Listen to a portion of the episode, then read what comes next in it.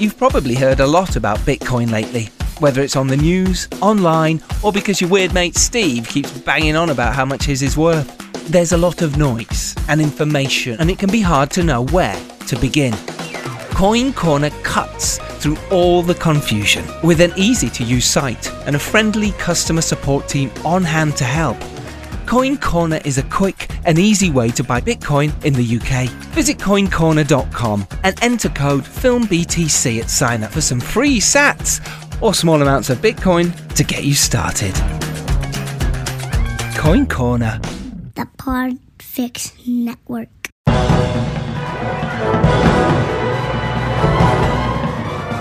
Hello and welcome to episode 229 of the Filmmakers Podcast. This is a podcast where we talk filmmaking, from indie film to studio films and everything in between. How to get them made, how to make them, and how to try not to fuck it up.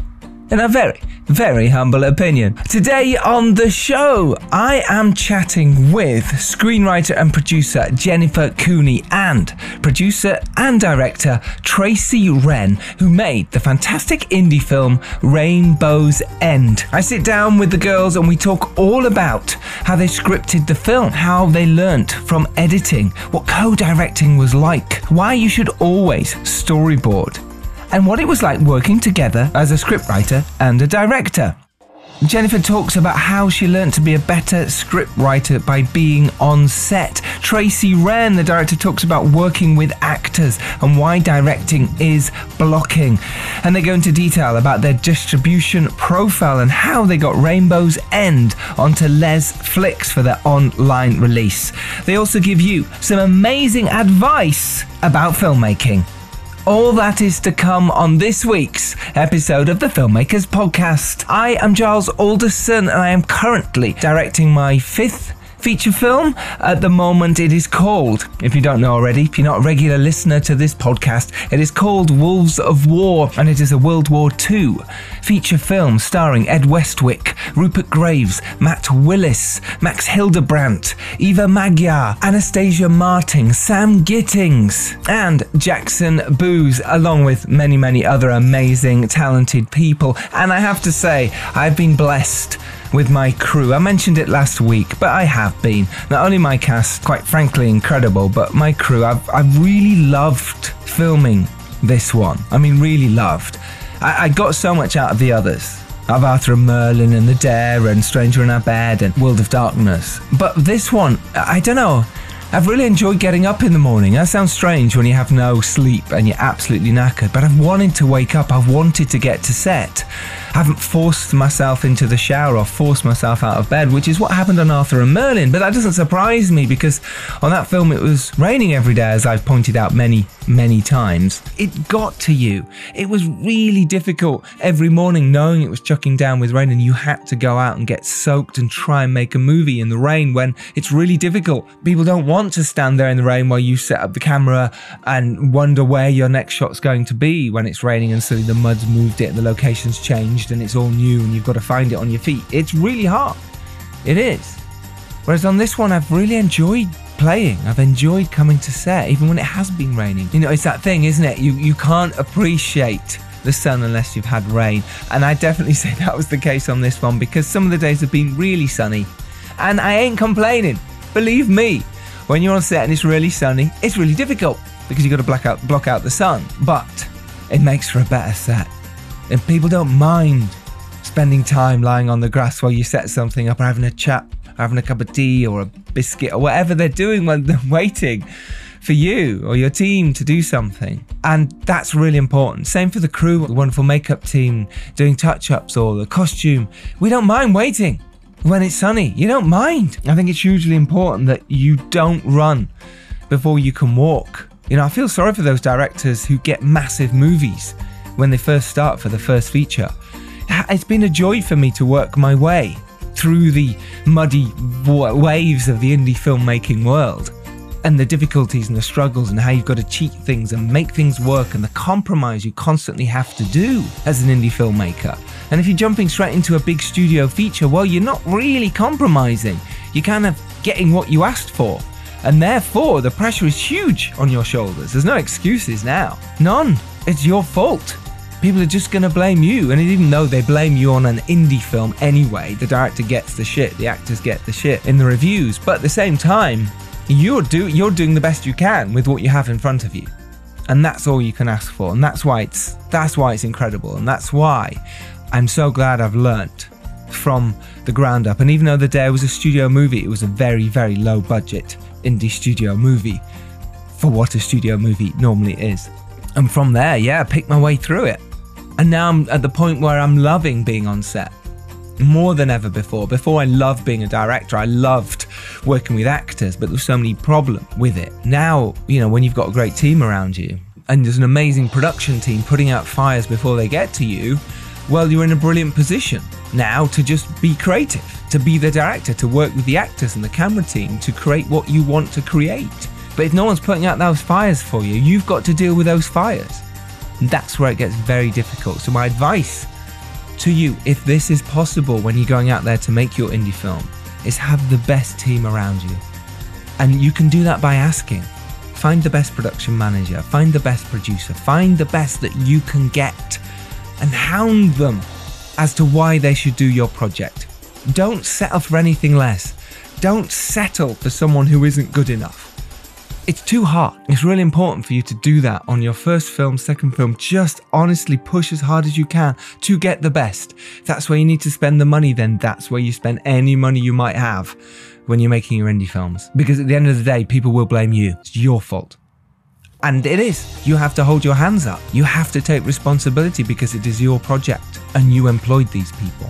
Um, I jotted some notes down uh, while I was on set, just things that I wanted to talk to you guys about that might help you, you know, when you're going to make your films, or just things you can relate to.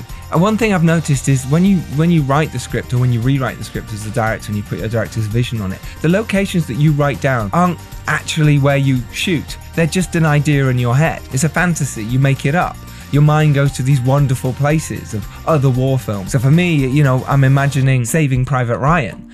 You know, if it's a sci fi film, you're imagining Aliens or Terminator. Well, actually, good luck with that. Your locations won't be that. So, whatever you write in that script suddenly becomes gospel, it becomes real. It's there, it's fact on the page in front of you, and everyone tries to recreate that, but you don't get that. You get a field. rather than, a, you know, you want the Terminator end of world madness, but you don't. You get a field. And that is really important to know when you're writing the scripts, to be realistic within what you think you can get. And as soon as you find the locations you're actually shooting at, change the script instantly. Go back to the script and rewrite it to fit those locations. Because if you don't, when you get to set and you're suddenly doing it that day, you go, oh my god, we're doing that this morning. Oh right, damn. Uh, where were the actors going to be? Oh, it's a totally different room. Because you will get there and things will change. Every day, something will change. We did that constantly on Wolves of War. Okay, this location, let's just move it here because this is better. This is more beautiful. Stu, the DP, will come in and go, why don't we shoot in this room? Look at it. It's better. Great. Okay, but that means the door's different and they need to come around that side.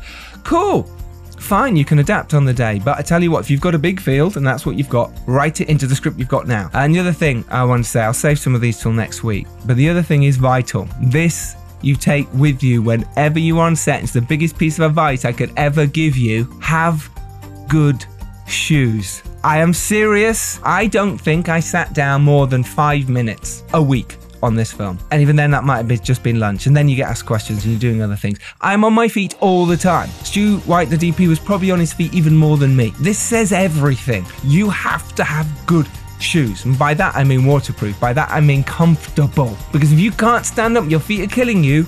That's really difficult when you're standing on your feet all day. I don't know if any of you have ever worked in a shoe shop or in a, a cafe and you're stood in those bloody shoes and your feet are killing you.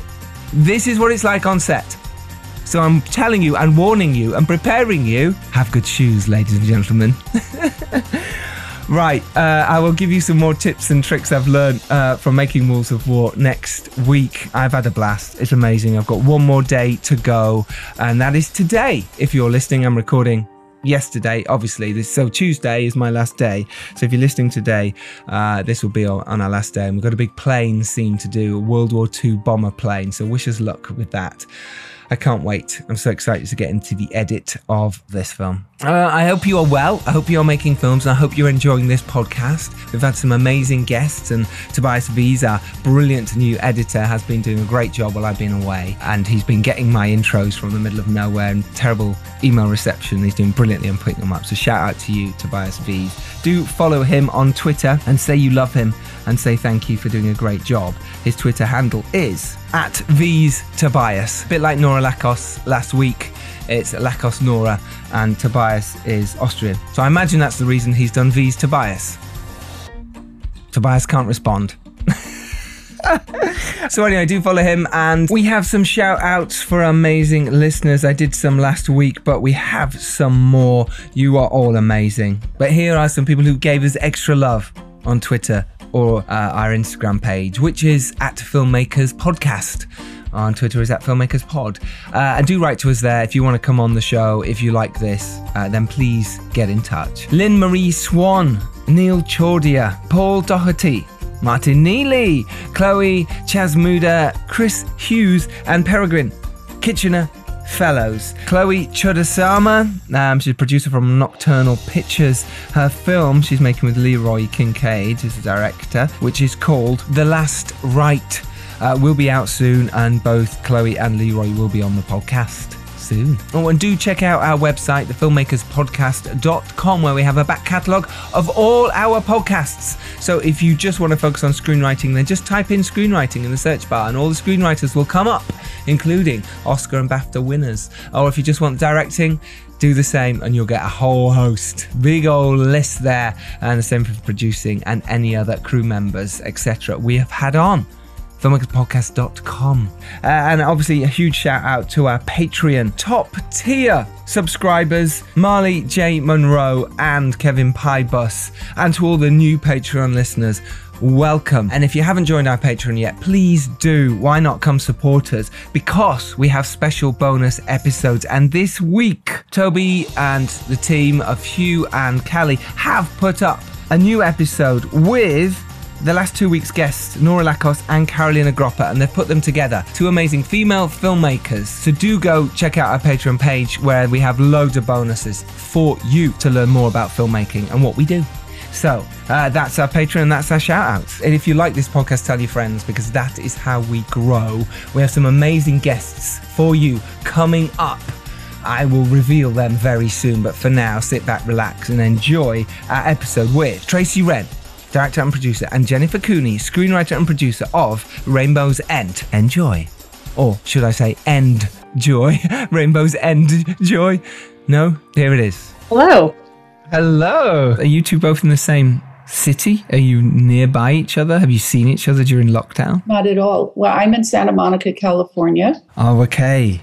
Nice. I'm in northeastern Pennsylvania. Oh, okay. We're on opposite sides of the country. Yeah, totally. So you've not seen each other during this lockdown at all? No, No. no, we haven't seen each other since we finished shooting, really. Wow. A lot on Zoom, though. Yes. a lot on Zoom. I think that's the, sometimes the issue, isn't it? As well, we see each other on Zoom a lot, and we can get that Zoom tiredness that sort of ekes into us. Have you found releasing a movie in the sort of COVID times, you know, on Zoom, having meetings like that? How how how's that process been for you both? For me, it's been great because, you know, the, the saying was always you need to be in LA to, to make it in the business. And I've always lived in Pennsylvania. So for me, this is just kind of one upped that capability of connecting with people no matter where you are.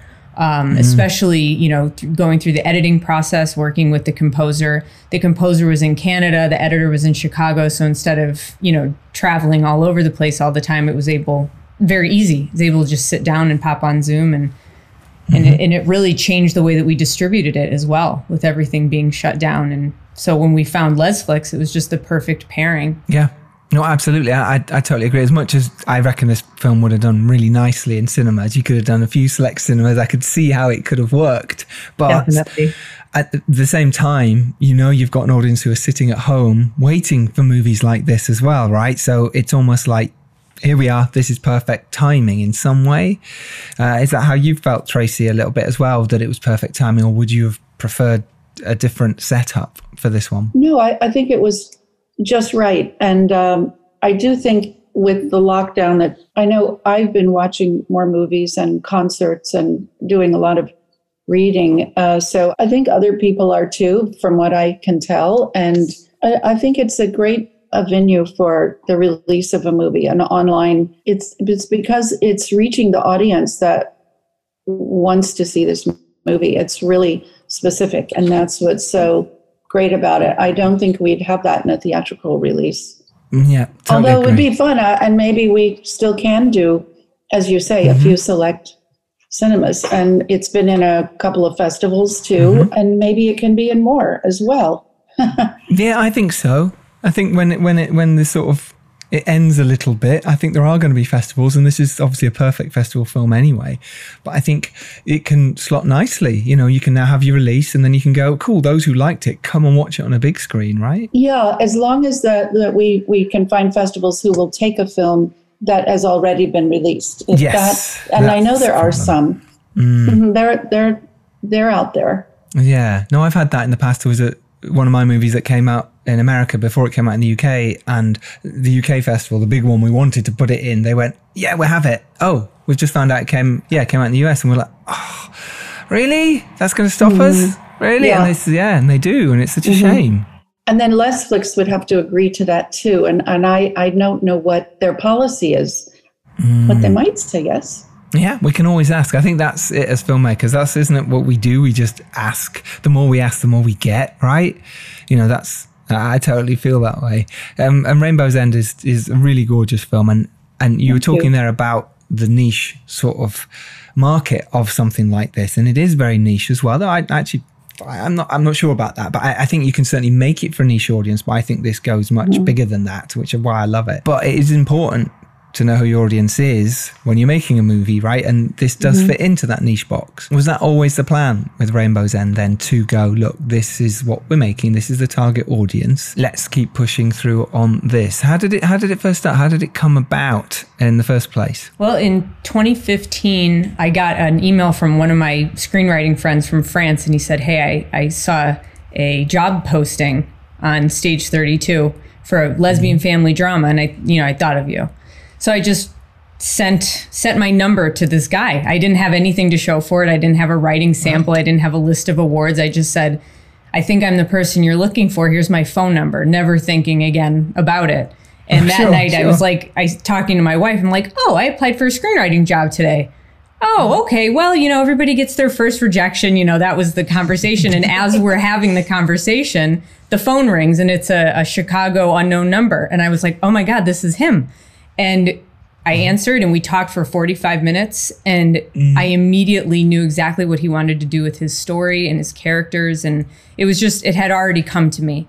And it was just the perfect pairing of, of creative voices at that time. And, you know, that's Joe Orlandino. So he's the one that has credit for mm-hmm. the original story. So that was about mm. six years ago, I guess, at this point. And, and Tracy came on um, prior to Tracy. How long before filming did you come on? Was it about a year? And we worked on the, the script together?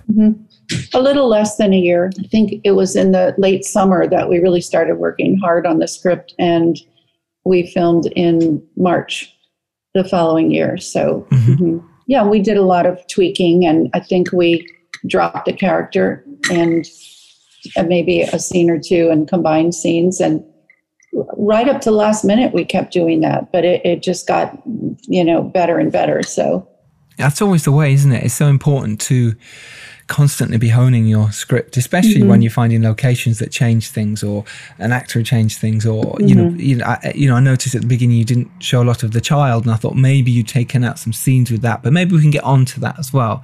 Um, how did you go from? Uh, sort of going, okay, cool. You know, you, Jen, you'd got the script now. You'd gone away and wrote that. How did you develop it? How did you actually go? Okay, well, you know, Joe's come up with the story. Did you then piecemeal it together? How did you? What's your process when you're a screenwriter? Do you put notes upon the wall? Do you just stick everything out there, do a vomit draft, and then come back to it? How did you do it? I honestly wish that I had the capability to do a vomit draft. Like, Right, I, there's okay. so much for me that goes into it prior to that. I work with a gigantic whiteboard and just write ideas all over it. And I use, you know, index cards and um, just tons of notes on notepad. I really like writing down my notes for some it like slows down my thought process. But for me something that i wrote on the whiteboard really early on was this is a film about war. Because you have this child who can't be anything other than he is and you have this woman hannah who can't be anything other than she is. And they mm-hmm. they're both right in their own way and they both see the other as wrong. And how do you rectify that so that was kind of a guiding light for me throughout writing the whole thing and, and also reflected in hannah and jules relationship because they have very different parenting styles lifestyles. They um, they really just approach life in a fundamentally different way. So it was all about how do you rectify contrasts and differences between people. And and i think that really comes across when you pay attention to the characters in the film No, it totally does. Was the times when, like, say, what do you do when you're struggling? Because the screenwriters out there listening, you go, okay, well, you know, I've got a scene, or I don't know how to write this scene.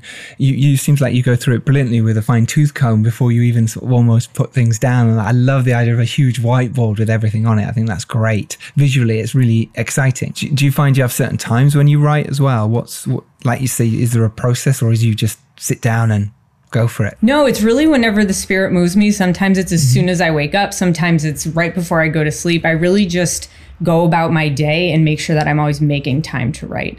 And the thing I love about the whiteboard is that you can sit back and look at it all and just kind of let the different pieces marinate and bounce off of each other differently. And for me, it's definitely always about the character. I don't write plot driven. It's always, well, the next plot point can't happen until we figure out where the character is going and why. So for me, it's constantly mm-hmm. asking why the character is doing what they're doing and why they're going where they're going. Yeah, which is super and, and really lovely sort of way that I feel to do it because sometimes you can just sort of stick chuck things out and then go, oh, I'm lost, I'm stuck. How do I now get from into the next scene? Uh, and you can, you know, suddenly stop and not doing it. At, at that point, did you know? Obviously, did you have producers on board at that point? You know, because I know RB from Stage 32 is one of your producers. Had it come through that system that they're making it? It's already happening, or is this you writing this on spec at this point with the hope that it'll get made? You know, I never doubted for one second that the script was going to turn into a film. And I think that's one of the mm-hmm. most important factors in getting a film made is never doubting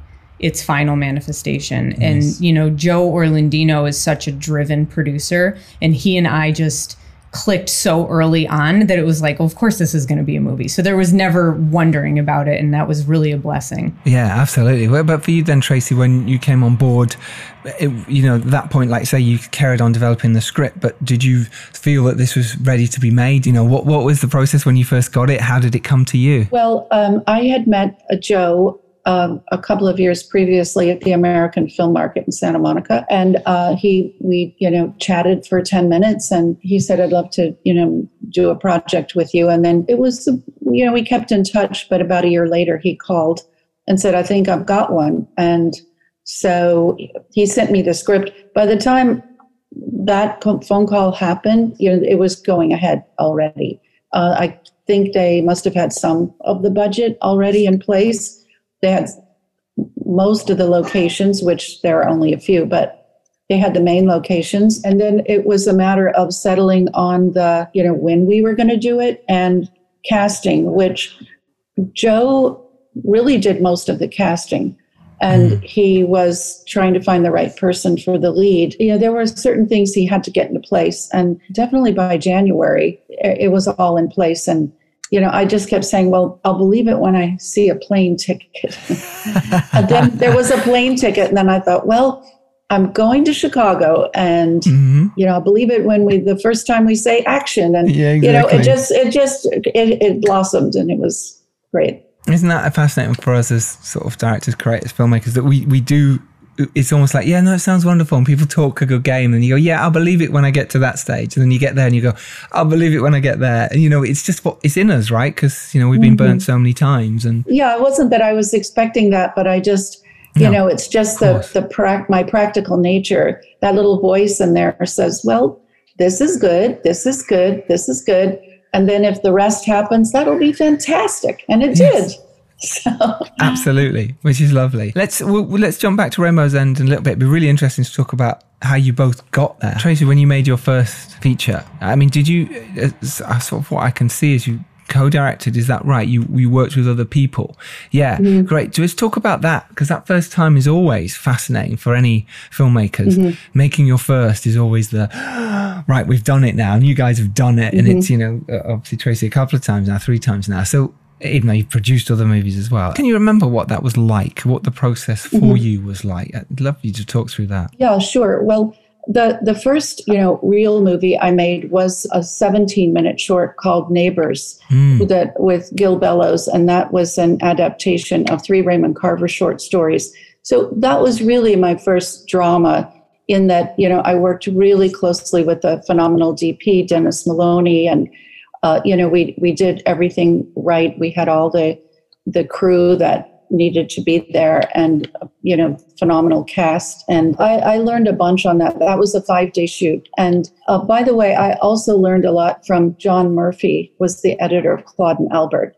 I mean we we spent a couple of weeks editing that film together and you know he was just so amazing so solid. And i everything he said i found came true later on What what was he said? What can you remember? What he said that would be useful? Because for me, editing's so important, and learning and understanding that craft, it's Mm-hmm. just it makes you a better filmmaker. I feel. I think it's really important. Can you remember what, what he said? Uh-huh. Well, my my instinct was to put everything in there. You know, everything that I'd filmed, I thought was so beautiful, and it Mm. just had to be there. And and I would say, but oh, but this is important. That is important. And so he really taught me the meaning of you know less is more. And and he would show me. He'd say, well, look, look if we because I also learned about the rhythm of the film. You know, if you put too much in there, it bogs it down. It, it mm-hmm. it's slushy and one, once the film sort of starts to roll, you want to keep it rolling and it, it picks up momentum. So the last thing you want to do is slow it down once it's going. So uh-huh. I that took quite a while to learn. But he also said to me, he said, I think you might look back on this and say this is one of the best films you ever made. And I said, oh, no, no, no way. And he said, well, there's a lot of good stuff in here that I don't think you're aware of. So it, he said, you might find it's hard to make another film this good. And that, that was totally true. That was Mhm. absolutely true for many reasons. But what was really neat about Beautiful Destroyer, which was that first feature, is that Christopher Dora was the other director, but he was also the writer and the lead actor in it. And so Got you. I actually coached an actress and helped her with her audition reel, and she got in, she got the part. And so I that's how I met Chris through her. Mm. And I said, Chris, you don't happen to need any, you know, need another director working on this film. I mean, what a crazy question. But he said, actually, I do. He said, I do. He said, because I'm in about half the movie and I need someone to direct those scenes. So what, and what was really fun about that movie was that not only was Chris just awesome to work with, but he really enjoyed sort of taking a producer role more than directing. So I even got to direct a fight scene and a, Mm. I mean, there was, I don't think it made it in the final movie, but they even hired, you know, the ropes for one of the fight scenes where when an actor gets hit, they fly up in the air. Yep, it was just great. And I got to have, I got Kirk in that movie. He was in the scene. Mm-hmm. Kirk Kelly Khan, who's in Rainbow's End. Yes. And The great name. Yeah, it was- super name he has. it, uh, you know, every every film's a learning experience, and you've got to roll with whatever's there. That's what it's all about, isn't it? It's taking that and then moving forward with it. If you don't learn from the things you've just done, then it doesn't help Yeah. you. And and it seems like you did because you then, you know, Rainbow's End was technically your next movie. It was the third. There was one in between, which is called Moo and the Three Witches, but they changed it to Moo and the Three Sisters. It's on Amazon, hmm and it's kind of a kid action adventure that involves witches and cats and magic spells. which is brilliant. So I suppose. Jen, the moment for you when you feel like it's happening, like Tracy said there, it was like, okay, yeah, I'll get on a flight. This might happen, that might happen. For you, what was the process like there? Obviously, you'd been working on this for a while now. Um, can you remember that time of when you know this is actually happening this is moving forward and you know starting to get cast? Uh, talk us through that if you can remember. Yeah uh, i think when i really started pinching myself was when i was packing enough clothes to be gone for a month to go to chicago where i was like okay this is actually happening. I'm going to chicago. We're actually filming it um, leaving my wife in the airport. It's just like, okay, see you in a month. It was just like, that's when it really started feeling real. And, um, you know, we actually, the pr- uh, production designer signed on off the bat and she was doing a lot of the work preliminarily and she had gotten in a car accident. And last mm. minute, she said, I can't do this. And she pulled out of the production. She's like, I can't right. energetically handle this. And I had I was in Chicago already. I got there maybe 10 days or a week early and Joe called me and he was like, "So here's what just happened. Can you can you call your wife and see if she can do it because Jen's an artist?" And I said, Well, I can do it. I said, I'll do it. And I said, I'll be right there. And I literally hopped in an Uber and went over to set. And until we found Samantha Merkel, who was our uh, credited production designer, and she took over uh, right. days after. But until we found her and she got there, it was just like, oh my God, okay, let's do this to the set. Let's create this. Let's paint this wall this color. And it was just, watching the set come together and watching the little nook of toys where Hannah and Jules were going to have their mm-hmm. opening scene, like building all of those moments. Oh my God. It, it, was like, I was taking pictures of myself with the set, like sending them to, you know, friends and family, just going, this is the first scene. This is where we're going to be filming it. And it was just, it was completely magical. So for me, that's when it really kicked in. How nice. How lovely. Tracy, when you, when you first saw those sort of locations and stuff, do you suddenly start getting your ideas of how you where you're going to put the camera? And what's your process there? Have you already done your storyboards? Have you already done your shot list, mm-hmm. or do you come to set and go right now? Let me look and see.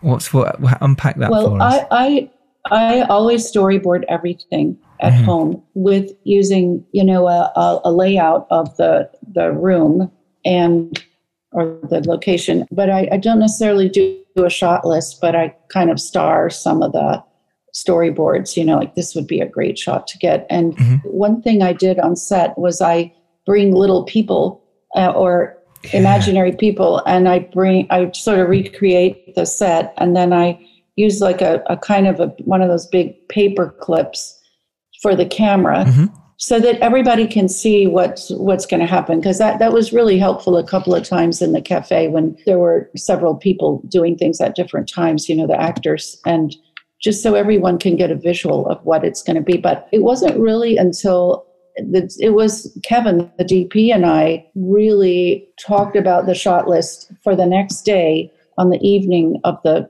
the current day. Mm-hmm. And then I would go home that night and type it up and send it to Jessica, and she'd send it to everyone. Yes. But I had already done it first in my head then with Kevin in the location. And, you know, it still got changed sometimes the next day. But Of course. No, I think it's really important. I, I certainly did that on my first movie. I got little action figures, if you like. I went, I was in Bulgaria where we shot, and I was like, okay, mm. I need to go get some figures. How do I do? How do I even find a shop that might sell these little yeah. figures? And then yeah, the same. I just put them in place and go, well, I'm going to have the camera come around this way. And then suddenly everyone, oh, okay, I know what you mean now. And I, yes, I love doing that. Easier. Tracy, absolutely mm-hmm. right to do that, to show people. People go, ah, sometimes when you try and describe it, it's all up in your head. It's, you know, it, it's like, oh, it makes sense up here, but you're not really articulating it right because there's so much going on and so many questions being asked. And sometimes you just show it like either storyboards or with figures. And it, it helps me too. You know, it's helpful to me too. And then I'm always, you know, whenever I'm watching movies, I'm always freezing the frame and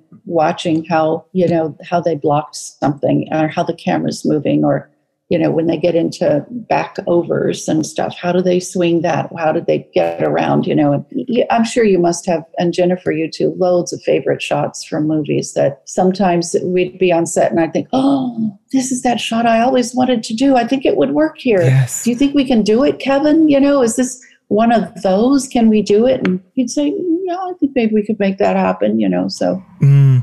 no i think we we we have to sort of steal from the best and make them our own i think that why not why would you not do that that's what everyone does right it's yeah we're just adapting someone's good work. I think that's the highest form of flattery, I suppose, isn't it for them? But uh, mm-hmm. yeah, but it, d- during that time, were you um, you're still scripting? You said you still you're always kind of up that development process, and maybe it was just before you even got to Chicago. That sort of writing together, working together as a team now. You know, it, now it's very real. We've got a director on board, the script's ready, but we, let's tweak it. What was that process like working together and, and any advice for working, you know, with a director or with a screenwriter? For me, it was at first unnerving. And as it progressed, we found our rhythm. And I think that that's probably the most important step to reach is where you're both at a mutual respect and honoring of the other half that you're working with and just being Yeah. able to flow back and forth. I- Like I think to me one of my favorite approaches is okay, well this is why I wrote it this way. So let me explain that and then if you still want to change it, we'll figure it out. Because a lot of times I think when when you're writing a script for years, there's a lot of things that aren't really maybe coming across or they're not going to come across until it's visual or in the editing process. And coming in early people can go oh cut this or get rid of that or change that line without realizing that it's connected to many other things. So it's just it's just about a, a mutual respect of each other. So i think tracy and i really found our groove with that especially being on set together. Um, i think that we learned to defer to the other with certain things. You know like she was one of the only parents on set so whenever there were any mm. you know references that we needed with parenting you know she'd be first in line. And you know i i was the only i wasn't the only lesbian on set but i was you know the lesbian writer. So whenever there was questions about that like i had what i called a straight alarm. So I'd be at monitor, and if there was something happening, you know, with the the actresses, I'd I'd yell, you know, my straight alarm is going off, and Tracy would, you know, we'd confer and we'd adjust, and you know, I'd go talk to the actresses and say, okay, like a lesbian doesn't talk that way or move that way, or try try not mm-hmm. kissing her like she's your sister. So, you know, we we, but that was fun. That's where the fun lied, and we were Yeah. able to to just really learn to bounce off of each other in a really productive way. No, that's that's incredible. Just on that, then, would, were, were your leads? They they weren't gay. They're not lesbians. You're you're oh, two. Oh no, they're both straight. One's married, one's engaged. Yeah. I see. I didn't know that. See, that's great. I actually thought they were. So they played it so well. So you, you both did obviously brilliantly to get to that stage. That's fascinating. How wonderful, Tracy. From your side, then working, you know, with a script writer because I've done this and I've done the other side. I've done done both. How did you feel coming into something? It's always difficult sometimes. As a director to come in, you you need to sort of not stamp your authority, but say what you'd like because it's your vision, your world. But then you're also treading on toes at that point. It's a very delicate mm-hmm. place. It how, is. how did mm-hmm. you balance that? Well, I I mean, I firstly tried hard to, in a sense, honor Jennifer's vision mm. and, and Joe's too, because it was their story. It was Jennifer's script, and yeah, I felt like a guest on on set. So I just tried to keep that in mind. But you know, and, and at the end of the day, our goal was the same: was to tell this story of these characters and how what was the best way to do that. So, but in reading the script, especially at the beginning, every now and then there was a scene, and I would just think to myself, "Well, how are we going to make this work?" You know, practically speaking, how can we possibly film this and keep it interesting? How can we keep the mm. ball in the air? Yes. and and keep the keep the story rolling. So that those were you know my underlying concerns like all the time. And another one was even though we don't see the little boy except at the beginning, hmm. where is he? Like in every scene, I, I wanted to know where where is he. I, I felt like we had to account for him mm-hmm. so that uh, he, to keep his presence alive, but also just you know like to keep people from asking you know those what we call refrigerator questions you know when hmm. the movie's over and you're like going to you know get something out of the fridge and you think no wait a minute. Why did they do that? Why didn't so and so come and take the money or you know whatever it was? It, it, it's that scene from thelma and louise when when louise leaves all that money that her boyfriend just gave her with mm-hmm. thelma Yes. and the brad pitt character runs off with it. You know why didn't she hang on to that money that's a refrigerator question. But anyway, it, it's needed as a plot point. So anyway, yeah, those were my concerns. Just to keep, know know that we were going to keep the ball in the air, keep the story, the the momentum going, and account for Bo the whole time. So you don't have to explain everything to everyone. Like you just have to, as long as it's working, fine. We can, we got it now. Let's move on to the next.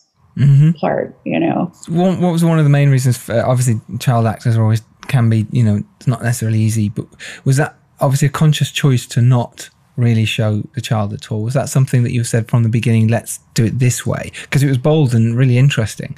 But I just wanted to to ask those questions. That that was Jennifer's Jennifer and Joe's um, decision, and so I, you know, had to come to it like it, it was a, an amazing challenge. You know, like wow, how okay, this is what we have. How can we make this work? It brought a lot of interesting solutions. You know. Yes. Yeah, very very early on, right when I was hired to write the script, um, I had rewatched Hitchcock's Rebecca for the 10th time, which is one of my favorite Yep. movies, and Yeah.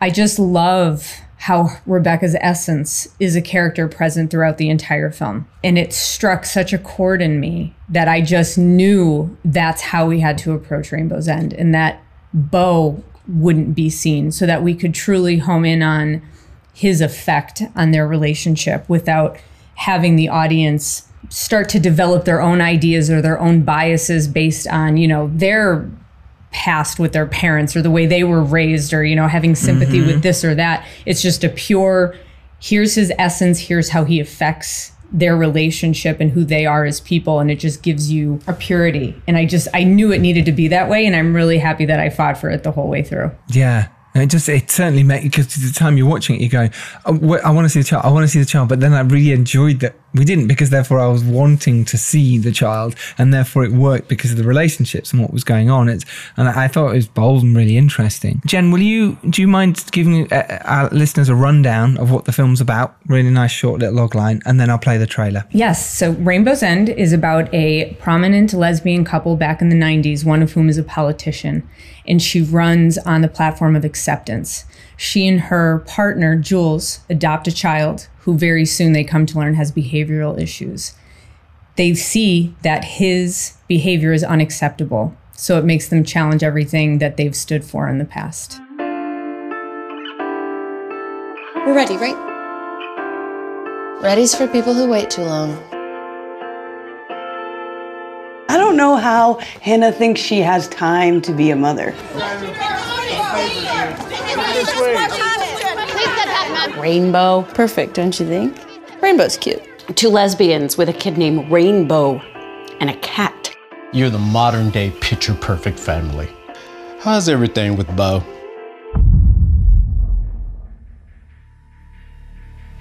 Harley. The kitten.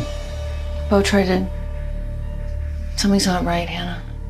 Bo's detached behavior does fit right in with my findings. He has an extra Y chromosome. Some research suggests that this extra chromosome may actually predispose boys to aggression. Mayor Driver?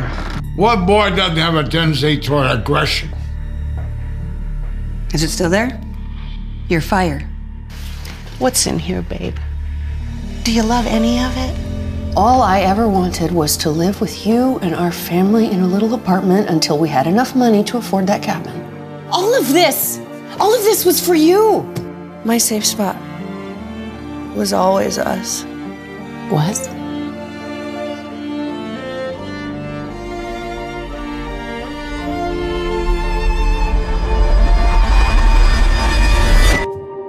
Amazing. It, it's a really nice trailer as well. It's really well put together and it, it explains the film. It explains everything thing about it.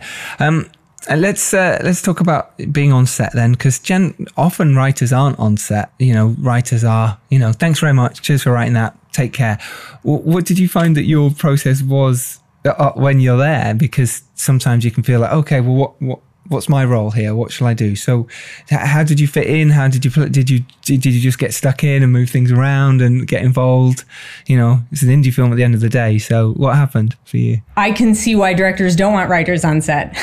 I'm sure Tracy will attest to that. I think that we made it work, but I could totally understand if I was a director directing someone else's script, I would not want them anywhere near me. So I, I totally get it. But very early on, when we started getting real about it and saying, okay, we have enough funding, this is all starting to happen, Joe was like, I want you on set. I want you to be the script supervisor. Not knowing what that entailed, I was like, yes. And then I just learned everything about what it meant to be a script supervisor. So as we got closer, I found more and more places where I could play a more beneficial role. And I had talked to Joe about it. I asked Tracy um, if it was okay if I was on set. And I showed up in Chicago just kind of like, tell me what to do and I'll do it. And anywhere I was needed. And so that's what I did. I just jumped in and I worked with the props department and production design. And I mean, everyone. I was working with the lighting and I just anywhere anywhere anyone needed me. I couldn't wait to to jump in and I learned so much from being on set and it's totally changed the way that I approach my scripts. Isn't that amazing? It's like the first thing you sort of want to say to on any script writing course or whatever is if you're on set, you become a better writer. You'll certainly learn more about why your scripts aren't working or why they are working because you, you're on set and you go, oh, right, yeah. Well, they can't come through that door from there to there because there's no door or that character arc doesn't work now because you see it, don't you? It's, a, it's an amazing thing as a script writer to be on set and see how it does or doesn't work. Yeah, and it also gives you a better scope of where your time is invested wisely when you're writing a script mm-hmm. and where you're wasting your time. And it's like if you're not adding to the visual representation of what's in your head on the page, then don't waste time on it. Mm. Could you give an example of that for, for for our listeners? Yeah, absolutely. So I think that you could get really bogged down in the details of what you see. Like for example, you could you could write an action line that says, you know, she walks in with her teacup with the tea bag, you know, hanging over the edge. Like that's a, a waste of your time. Yes, it's in your head and it's visual and it's pretty, but you're not writing a novel it's like you know she mm-hmm. she scurries in slamming the teacup down. Okay that's visual. Now we also get an example of or a taste of what she's feeling or maybe what she's going through what kind of energy she has. If you're not if you're not telling a visual story with your words, don't even bother wasting time on it. Amazing. That's great. Thanks, Jennifer. Tracy, for you on set then, working with actors as well, and it's something that is can be daunting, it can be difficult. Here you've got amazing actors, you know, Sean Young is fantastic, Edward Asner, you know, and your leads, the two girls, absolutely delightful. How was it for you to to to jump in you know, and work with actors on set. What's the process for you? That's my favorite part of filmmaking is working with the actors. I have so much respect for actors and they're they're sort of these magical beings, you know, who can turn into something else. They're just incredible. But mm. um, so my my goal is always to, you know, create that safe space for them, um, make them feel as real, you know, comfortable as possible and feel free to try different things that they don't just have to do it my way. What Sean Young, I was a little, I guess, a little intimidated and excited to meet her because I mean, I absolutely adore Blade Runner, and you know, I was meeting a replicant. You know, oh God, is she so, real? Let's pull the skin off. well, mm, so you know, uh, so she came on set that night, you know, before, and we we got to chat and showed her around and everything, and you know, I was just thinking about it when I went home and I thought, God, you know, she she's so experienced and she just knows everything I'm thinking. She knows everything that's going through my head.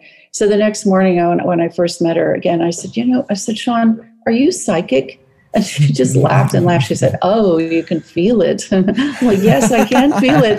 So, you know, she, you don't really even direct someone like Sean Young or Ed. They they are just they're already in character. They know what to do. They know how to use the camera. It's you know it's just like let's just here's the key to the Ferrari and off you go. You know there's nothing. But I loved uh, working with you know the Amanda and Janelle. They're just so dedicated and really fine actresses, both of them. Mm-hmm. And as we worked, they got to know each other better. The characters got to know each other better.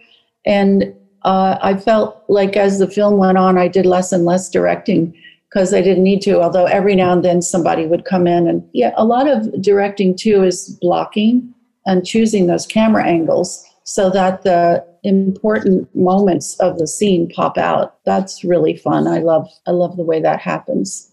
Yeah, it, it is. It's wonderful, isn't it? It, it, it, as soon as the actors have settled in, you know, week in, you're like, oh, great, now we can play. There's none of this, oh, what have I been before? What happened in, you know, mm-hmm. 1996? Don't care. It's irrelevant now because that's all embedded and you're there and you can find the nuances within the scenes, which is an absolute delight as a director to, to mm-hmm. do. I was just going to say to feel the energy of a scene and and feel the energy build and you want it to build and uh, to know where it's going like what what's ha- what's the what's the line in this scene that we need to really mm. show like and how are we going to work with the eye line you know and the screen direction when can we change the screen direction and what you know what can we do to make the important parts pop. That's the goal, really. Yeah. So how did you go about getting the movie distributed then and out there? Because now you've shot it, you're happy. Well, you know, you're in the edit process. You're again learning so much with the edit side of it.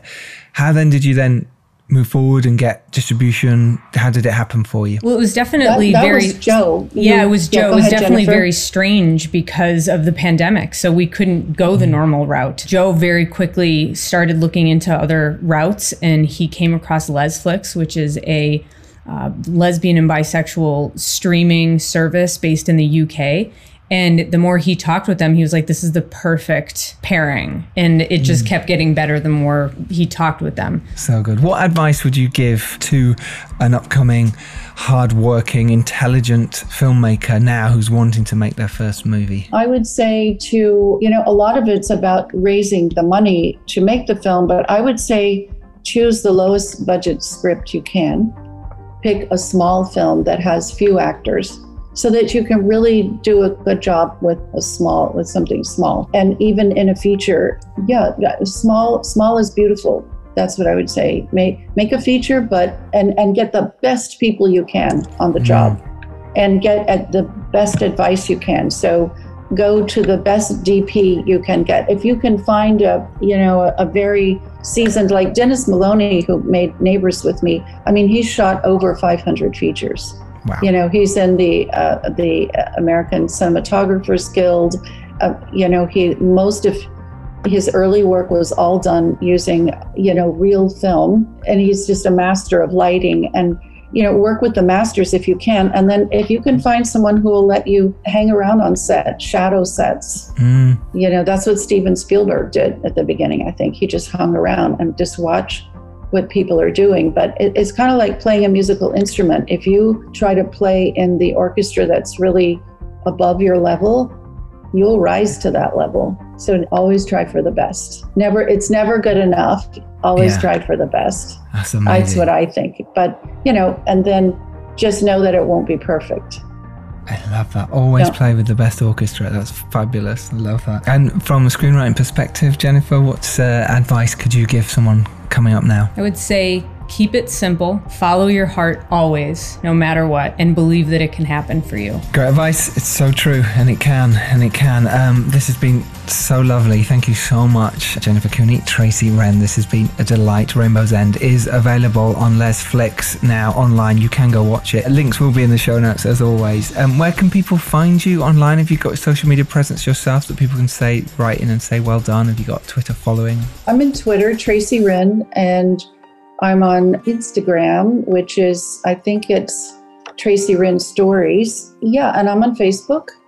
at Tracy Wren and Tracy Wren Photography, because I also do still photography. And I do have a website, but I, I'm working to build it up a little bit more. My social media handle is Half Jack Snap, and my website is halfjackgeneration after my production company. Perfect. I love it. Do go follow them there and support uh, and go out there and make your indie film. You can make it happen. And if you're lucky enough to rise up and do well, it is your duty to send the elevator back down. We will see you next Tuesday. As always, go out there and make your film. Be inspired by Jennifer and Tracy. Thank you so much, girls, for coming on. This has been an absolute pleasure. Thank you, Giles.